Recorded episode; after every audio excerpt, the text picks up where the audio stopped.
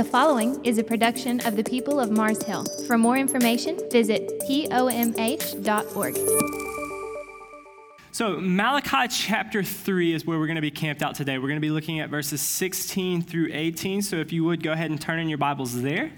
As you're turning there, guys, like we we're almost there. So we can see the light at the end of the tunnel. We can see the finish line today.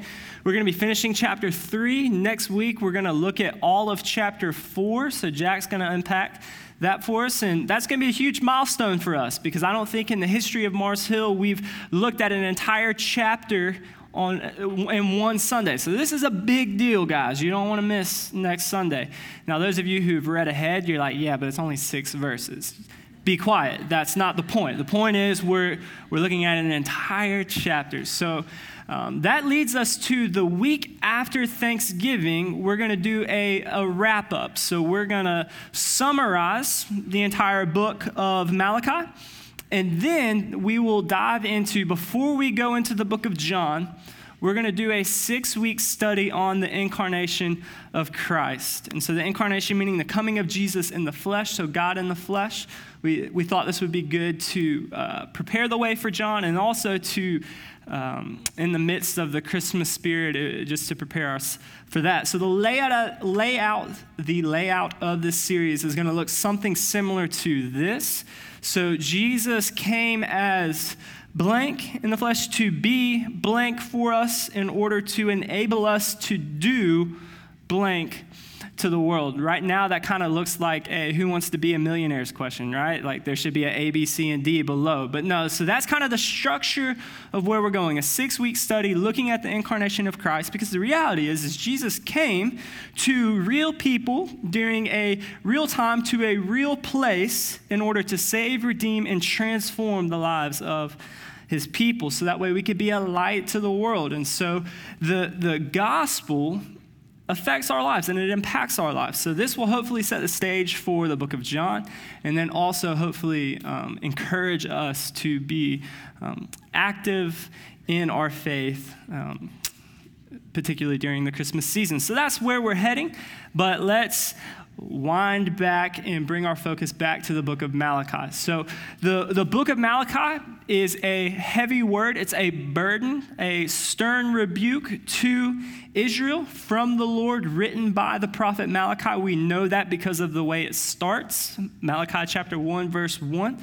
Uh, there's two things that I think, uh, if you had a Malachi for Dummies book, I think these are the two highlights that you could, you could land on. Is that first, Israel was a messed up group of people who were sinful. Could we agree on that? one of us could agree okay i'm alone in that so but i think also in the same breath we see ripples of this glorious truth is that God is steadfast in his love and in his covenantal faithfulness to his people. So, despite Israel's uh, failures, despite their hard heart, you still see God's love and his steadfastness continuing. Yet, despite this reality, Israel is convinced that they were right and God was wrong. And so they've become frustrated, they've become fed up, uh, with what appears to be God's lack of action on their behalf.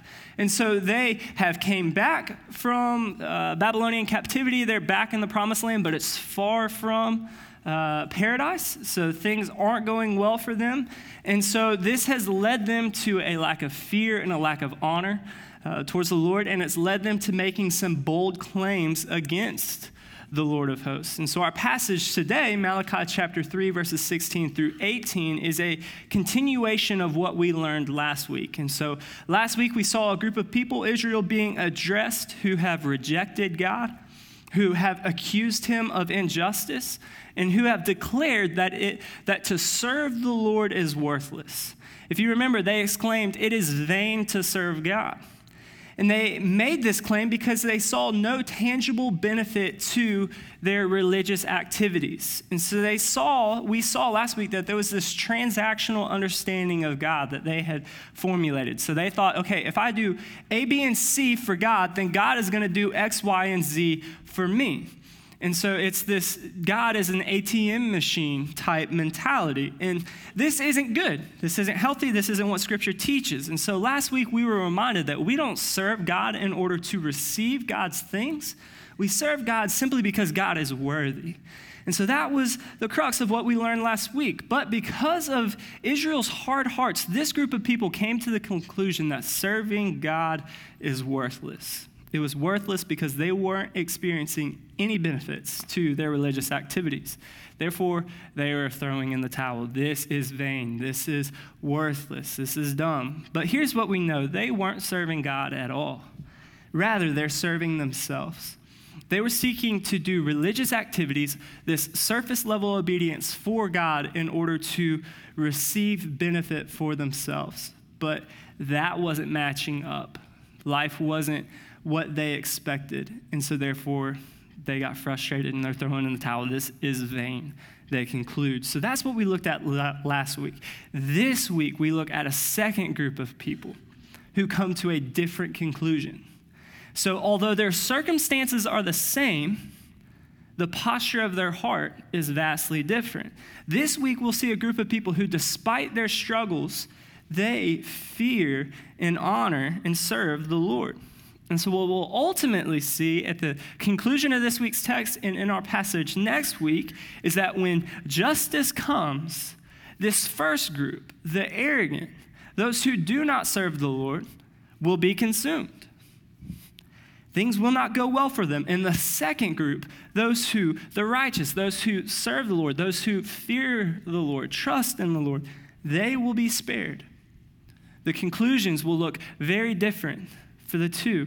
So, contrary to what some may think, there is an eternal hope for the one who draws near to the Lord in fear and reverence. And so that's what we're going to see today. Let's go ahead and dive in. Malachi chapter 3, verses 16 through 18. It says this Then those who feared the Lord spoke with one another. The Lord paid attention and heard them, and a book of remembrance was written before him of those who feared the Lord and esteemed his name. They shall be mine, says the Lord of hosts, in the day when I make up my treasured possession, and I will spare them as a man spares his son who serves him. Then once more you shall see the distinction between the righteous and the wicked, between the one who serves God and the one who does not serve him. So let's look back at verse 16. Then those who feared the Lord spoke with one another.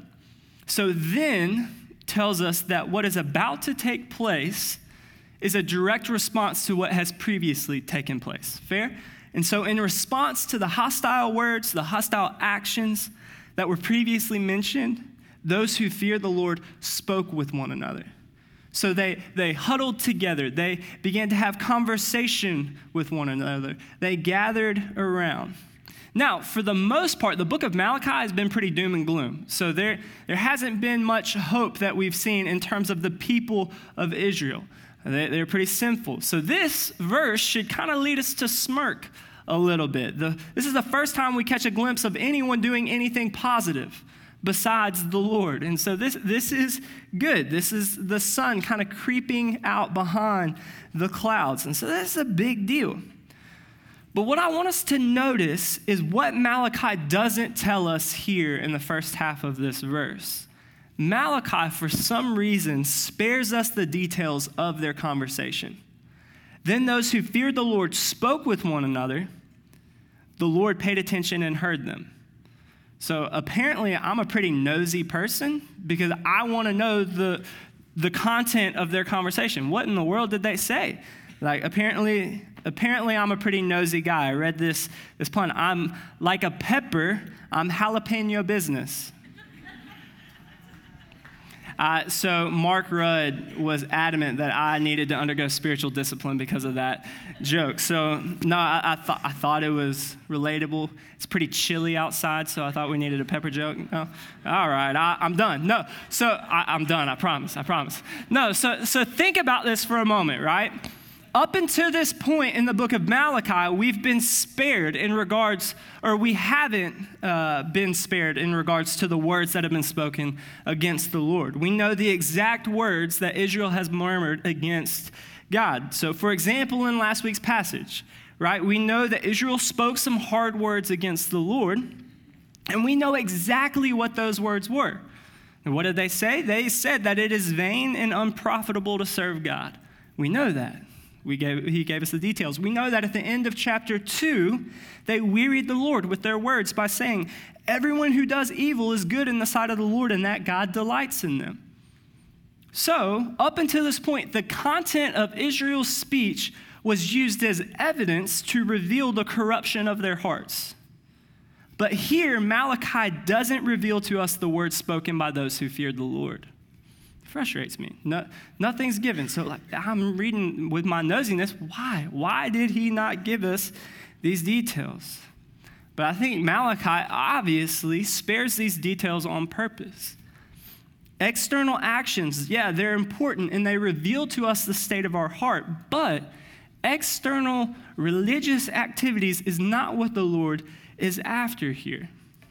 God, through the prophet Malachi in chapter 1, verse 6, makes it clear that he desires for his people to fear and honor his name. Let's look back to this verse. A son honors his father, and a servant his master. If then I am a father, where is my honor? And if I am a master, where is my fear? Says the Lord of hosts to you, O priests, who despise my name. So, although the details of their external actions, the words that are spoken, although those are spared, the posture of their heart is not. We see that what they're doing is exactly what God desires and has made clear in chapter 1. So, more than God is concerned with the cleanliness of our speech, which He is, we see that He's concerned with the state of our heart. That's the importance here. So, the emphasis of this verse is not content of speech as much as it is about the posture of the heart of those who fear and honor the Lord. Malachi gives us clear indication of the state of their heart and the motives of their words. These were people who feared the Lord and who esteemed his name. Look at this. Then those who feared the Lord spoke with one another. The Lord paid attention and heard them, and a book of remembrance was written before him of those who feared the Lord and esteemed his name. So we see two details here describing the people in verse 16. They feared the Lord and they esteemed the name of the Lord. And so, judging by the language used here in verse 16, the fear of the Lord and to esteem his name is literally to do the exact opposite of what we saw last week. Fair?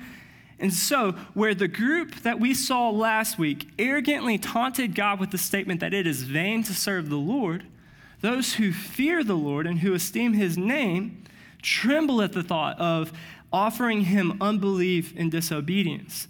John Piper says the fear of the Lord is the feeling that God is not to be trifled with. You see all throughout Proverbs the fear of the Lord being talked about. Proverbs 8:13 tells us that the fear of the Lord is hatred of evil. Proverbs 16 verse 6 says, "By the fear of the Lord one turns away from evil." So, this group of people in Malachi chapter 3 who are turning away, these are a group of people who are turning away from evil deeds that have been addressed up until this point in Malachi. The fact that these people are described as those who fear the Lord reveals to us the reality that they are a people who now hate the evil that they were once doing and who are returning to the Lord by turning from their sinful deeds you see repentance being displayed here. So these are people who have gathered together and who are saying, you know what, he's right, and we're wrong. What we've done is corrupt, and we are sinful, and the Lord is right. And so you see this fear and this honor being displayed in their life. To esteem the name of the Lord is to humbly trust the Lord in his timing, praying what Jesus tells us to pray, hallowed be your name your kingdom come, your will be done on earth as it is in heaven. So to not esteem the Lord is to demand justice in action on your own timing. And that's what we've seen Israel do up until this point. And so those who feared the Lord had a different concern than those in last week's passage. And last week we saw that this concern was centered around their own profit and their own gain. But those who fear the Lord concern themselves with exalting the name of the Lord and humbling themselves before him. So, this is a group of people who, in direct response to what was previously said by the evildoers, have come together, humbly bowing down in reverence to the Lord, exalting his name. They have rightly returned to the fear of the Lord and have returned or repented, more say, from their evilness. And so, because of this, they have returned to the Lord in fear and honor, and the Lord paid attention and heard him.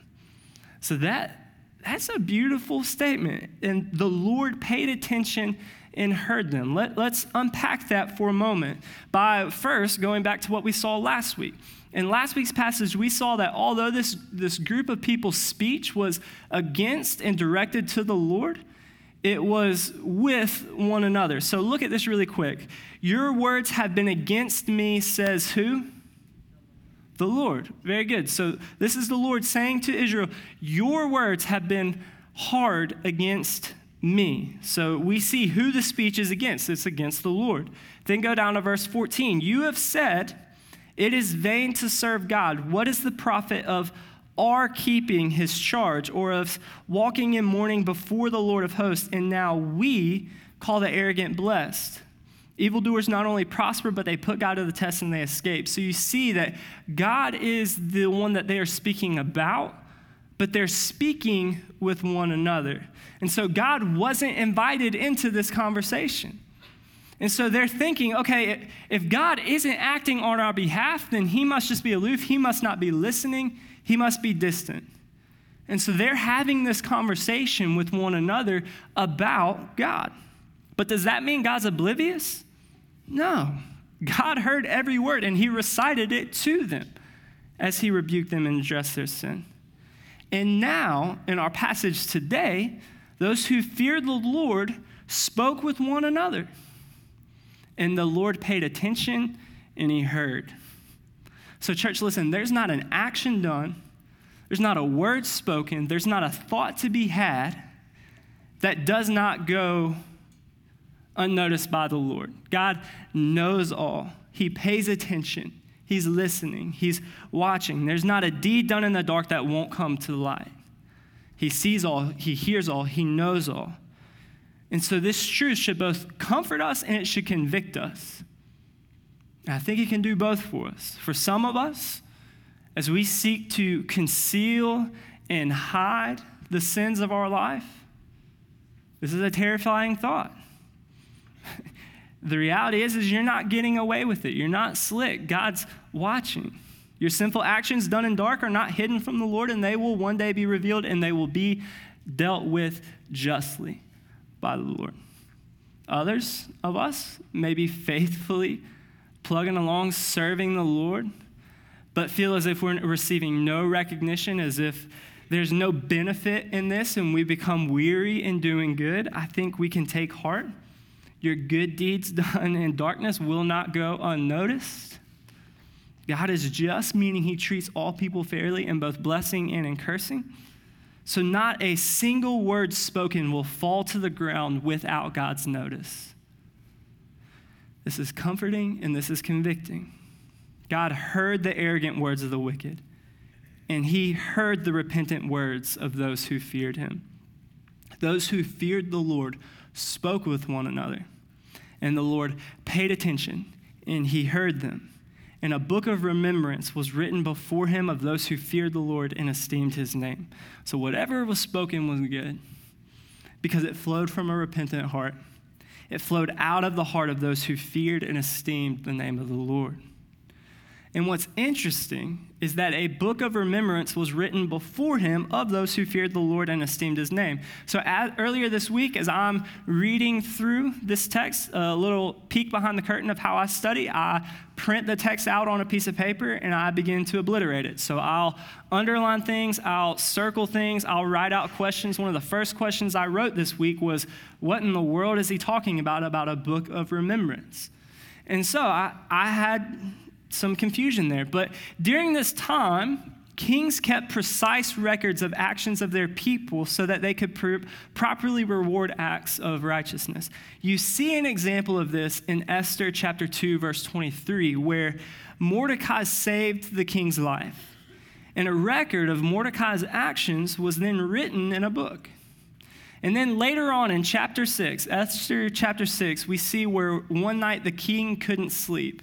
And so at that time, they didn't have melatonin pills, and so he was struggling. So he's restless at that point in the night. And so he gave an order for someone to come and read a, this book to him. And it was then that the king remembered the good deed of Mordecai.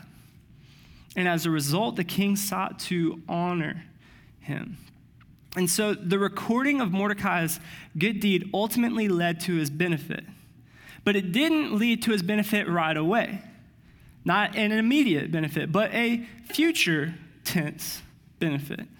So, in some way, Malachi, in the same way, Malachi is using the same language to drive home the point that the Lord maintains a heavenly record of people and events.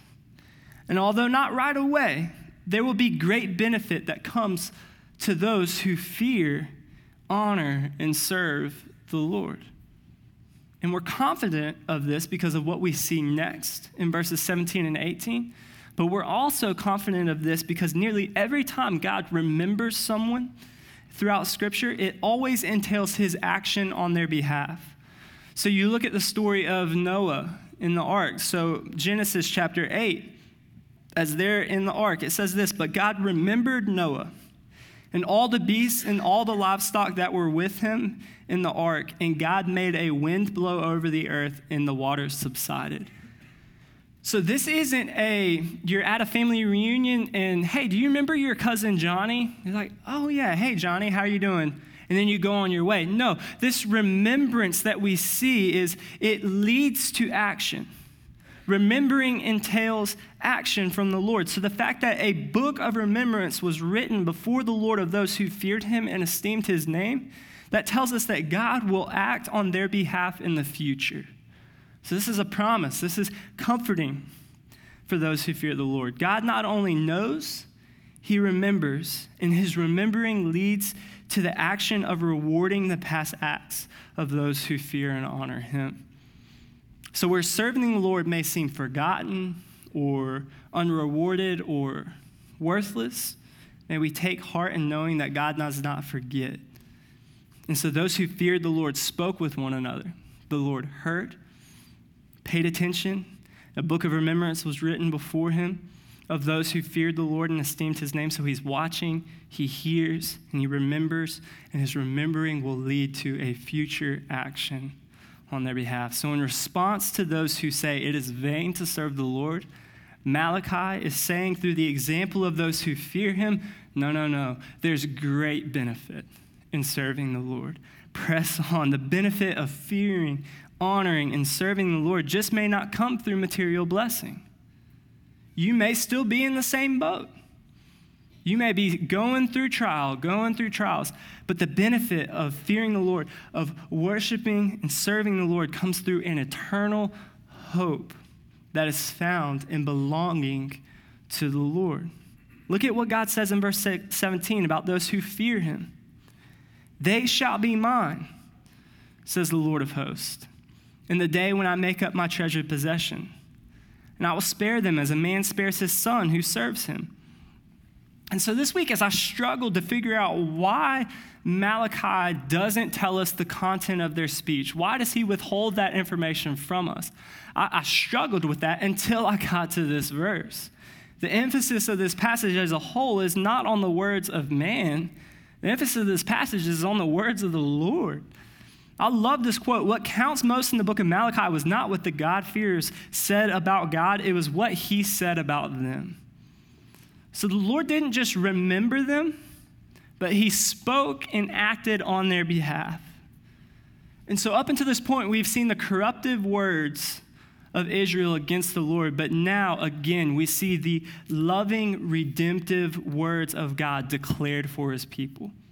They shall be mine, says the Lord of hosts. They belong to no one else. They are His, mine. Those who fear the Lord belong to the Lord, and they are His treasured possession. God won't just remember these people, but He will treat them as His own special treasure. This is beautiful. This is beautiful language, and this language should have triggered their memory back to Exodus chapter 19, verses 5 through 6, where Israel was called out and set apart to be God's treasured possession. Exodus 19, verses 5 through 6 says, You yourselves have seen what I did to the Egyptians, and how I bore you on eagle's wings and brought you to myself. Now, therefore, if you will indeed obey my voice and keep my covenant, you shall be my treasured possession among all peoples. For all the earth is mine, and you shall be to me a kingdom of priests and a holy nation. So Israel is called out, set apart to be God's treasured possession among all peoples. And the same language rings true in our passage today. And this same language rings true for us as New Testament believers. We see in 1 Peter chapter 2 verse 9, "But you are a chosen race, a royal priesthood, a holy nation, a people for his own possession." that you may proclaim the excellencies of him who called you out of darkness into his marvelous light. Once you were not a people, but now you are God's people. Once you had not received mercy, but now you have received mercy. So God's declaration in Malachi chapter 3, verse 17, should serve as a reminder of God's redemptive plan. Despite the failures and shortcomings of God's people, God ha- God's plan for redemption has not been thwarted. God will remain faithful to his covenant that he has made with his people because he cannot change. So, how many of you were here during our study through the book of Romans? A few of us. Okay, so in Romans, one continual theme that we learned is that that not all who descended from Israel belong to Israel. And so there was this phrase that we kind of coined during this time is that true Israel depends not upon race, rather, it depends on grace. And so salvation is a gift from God that He extends to whoever He will. It's not something that we can demand or assume because of our race or color or creed or because of any good deeds that we've done it depends upon God's grace. So in the book of Malachi, we see that some of Israel who's begun to think that because they are Israel, God's chosen nation, then they should experience God's blessing and favor. And they've concluded, I've done what you've asked, I've given you this obedience, but you're not giving me your blessing in return. And so you see this, this mentality, this hard heart of, I'm trying to earn this or I'm trying to demand something from God. But then you also see that there are those who have responded in repentance, fearing and honoring the Lord. And what God is doing here is He's pointing at those who fear and worship Him, and He's saying, They shall be mine. They are my possession. I will spare them. So God's faithfulness to His covenant with Israel remains. As there will be some who humbly respond in repentance and who fear and honor the Lord. And it will be those who fear the Lord that he will spare. And so the Lord will spare them as a man spares his son who serves him. The Lord will spare them. He will have compassion on them. He will show pity on them. He will not give them what they rightfully deserve and that's wrath. He will spare them as a man spares his son who serves him. So Malachi here is clearly referencing the challenge that was brought up in last week's passage by the arrogant. In response to the accusation that it is vain to serve God, Malachi again is saying, no, that's false. There's great benefit to serving the Lord. In the same way that God said he would spare Sodom from his wrath if they could just find 50 righteous men, God will spare those who belong to him. He will spare those who fear and honor him. The benefit found in serving the Lord far outweighs anything that one could gain in this life.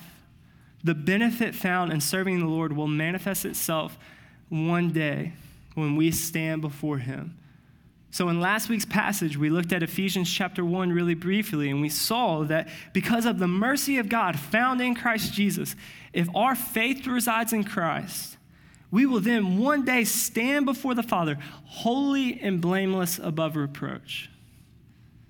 We will be spared. a beautiful, hopeful truth. The Christian hope is found in the fact that we will one day be spared by God because we have been united with Him through faith in Christ. And how is that possible? How can a just God spare sinful people like us? And how can a just God spare sinful people who now fear Him?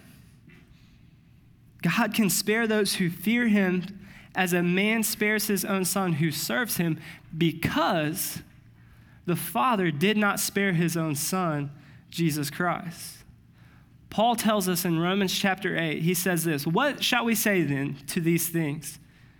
If God is for us, who can be against us? Listen to this. He who did not spare his own son, but gave him up for us all, how will he not also with him graciously give us all things?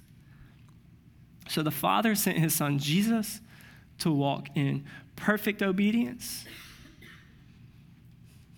perfectly serving the Father Yet he did not spare his own son from his burning wrath. He gave himself up for us. So you see the full wrath of God being poured out on his son. He did not spare him. So that way he could justly spare us. It's a beautiful truth. God gave us his only son, one and only son, Jesus, so that those who come to him in repentance may be spared as a man spares his own son. This is hope. This is beautiful. And it's because of this beautiful truth that we can continue to read and look at verse 18. Then once more you shall see the distinction between the righteous and the wicked, between the one who serves God and the one who does not serve him. And so, up until this point, Israel's motivation for their rebellion has essentially been found in the argument that there is no distinction between the righteous and the wicked. So, you see this, this mentality being fleshed out in their, their thinking all throughout the book of Malachi. God, we are your people, but we are suffering. The arrogant, the wicked, those who are serving false gods are prospering just as much as we are or more. And so, where is the God of justice in this? And so, the Lord of hosts responds to these false accusations and he says, Once more, you will see the distinction between the righteous and the wicked. You will one day, once more, see the distinction between those who serve the Lord and those who don't. And so it may not seem like it right now, but God is not distant from his creation. He's not oblivious to what's going on. No, he's listening closely. And he knows there will be a final day of distinction, a final day of judgment, and only those who belong to the Lord, who are his treasured possession, only those who respect and fear and honor the name of the Lord will be spared. And so, for those whose faith resides in Christ, this will be a glorious day. But those who have rejected this free gift, for those who've come to the conclusion that this is foolish, this is vain, this is a waste of time, this will be a dreadful occasion. And so, church, listen. These people were oppressed the same way that the cynics were in last week's passage. These people were familiar with the struggles of life. They knew what oppression was. They knew what it was like to, to miss a meal. They knew pain and they knew struggle. I'm sure they had the same questions as those previously about God's covenantal faithfulness to his people. But the difference is how they've responded to God's call to repentance. The ones that we see in our passage today were reminded of God's loving faithfulness and goodness, and they saw their corruption. So they rightfully respond in repentance face down, fearing the Lord, honoring the Lord. So now we see that the difference is that those who feared the Lord viewed God as a loving and relational father rather than a distant deity that you can use for your own benefit and gain, manipulate and use into your own gain. So their question about their current circumstances were answered and they became secondary to exalting the name of the Lord. And so, church, may we do the same. The reality is, is that probably the vast majority of us are probably struggling in some regard. And that, if we're not careful, will lead us to begin to doubt and question God's goodness. And if we're not careful, it will lead us to go down the path of those that we saw last week in saying, it is vain to serve the Lord. There's no profit in this. But may we be a people who continually fear the Lord, clinging to the hope of the gospel. In whatever circumstances we find, we exalt his name because he is worthy. So that way we can join with Paul in Romans chapter 8 in saying, if God is for us, who can be against us? He who did not spare his own son, but gave him up for us all, how will he not also with him graciously give us all things? We can then ask, who shall bring any charge against God's elect? It is God who justifies. Who is to condemn? Christ Jesus is the one who died. More than that, who was raised, who's at the right hand of God, who indeed is interceding for us. Who shall separate us from the love of Christ? Shall tribulation or distress or persecution or famine or nakedness or danger or sword? No, none of these things can. The trials of this life are incapable of separating us from our eternal hope in Christ Jesus. And so, this should compel us and spur us on to faithfully serving the Lord with our lives and wanting to exalt his name in any and everything that we do because he's worthy. And so I've been praying this week, may, may God, may we be a church, may we be a people who fear the Lord. May we be a people who, for the sake of his name, may we hate that which is evil. And when I say may we be a people who hate that which is evil, may we be first reflective of our own heart in that regard. May we not be a people who hate the evil that's found in everybody else. May we be a people who hate the evil that's found in our own hearts. And so, Lord, help us to proclaim the excellencies of Christ, the one who has called us out of darkness into marvelous light. Lord, rid us of any self righteousness. Remind us of the reality of our sin. Remind us of the hope of the gospel, of the grace and mercy that is found in Christ. Remind us of the reality that we were once not your people, but now we are your people. So, church, may we be a people who fear and honor and serve the Lord. Because there's great gain in it, there's great benefit in giving our lives to the Lord. There's joy now for us in the midst of trials and tribulations. And there's an eternal hope waiting for us. One day we will be able to see the distinction between those who do not serve the Lord and those who do those who reject the hope of the gospel, and those who do not, those who cling to it. Let's pray. Father, we love you. God, we thank you for the hope of the gospel.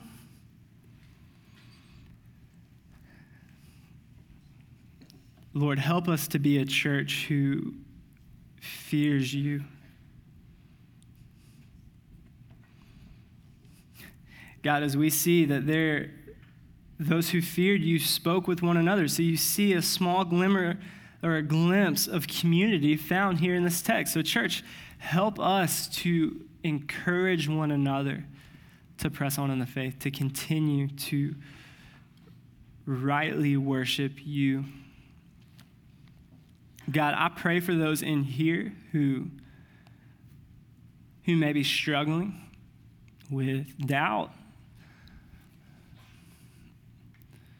who have maybe just wandered into a, a season just of maybe rebellion or um, just because of the busyness of life or the mundane of life, they've drifted off into just a rejection of you. And so, Holy Spirit, convict us, draw us back. Lord, maybe may we be a people who fear you, who worship you and who exalt your name in any and everything that we do. God, I pray for those who whose heart is hardened and who reject you with their lives, who aren't a believer. God, I pray that the scales off of their eyes will fall, that the eyes of their hearts will be enlightened to the hope of the gospel, to the hope that we will be spared, not because of anything that we've done, but because of your mercy, because you did not spare your son Jesus, that you gave him up so that way we could be spared. You gave up the one who did not deserve your wrath so that you could spare the one who did. And so, God, may that be a beautiful truth that we cling to in any and all circumstances. May the hope of the gospel compel us to faithful living. Lord, it's through your son's name that we pray. Amen. Folks, as Brad leads us in song, there will be some who will be standing over here next to this prayer um, banner. If you need prayer, um, I encourage you to make your way over there um, so that way we can lift one another, one another up in prayer.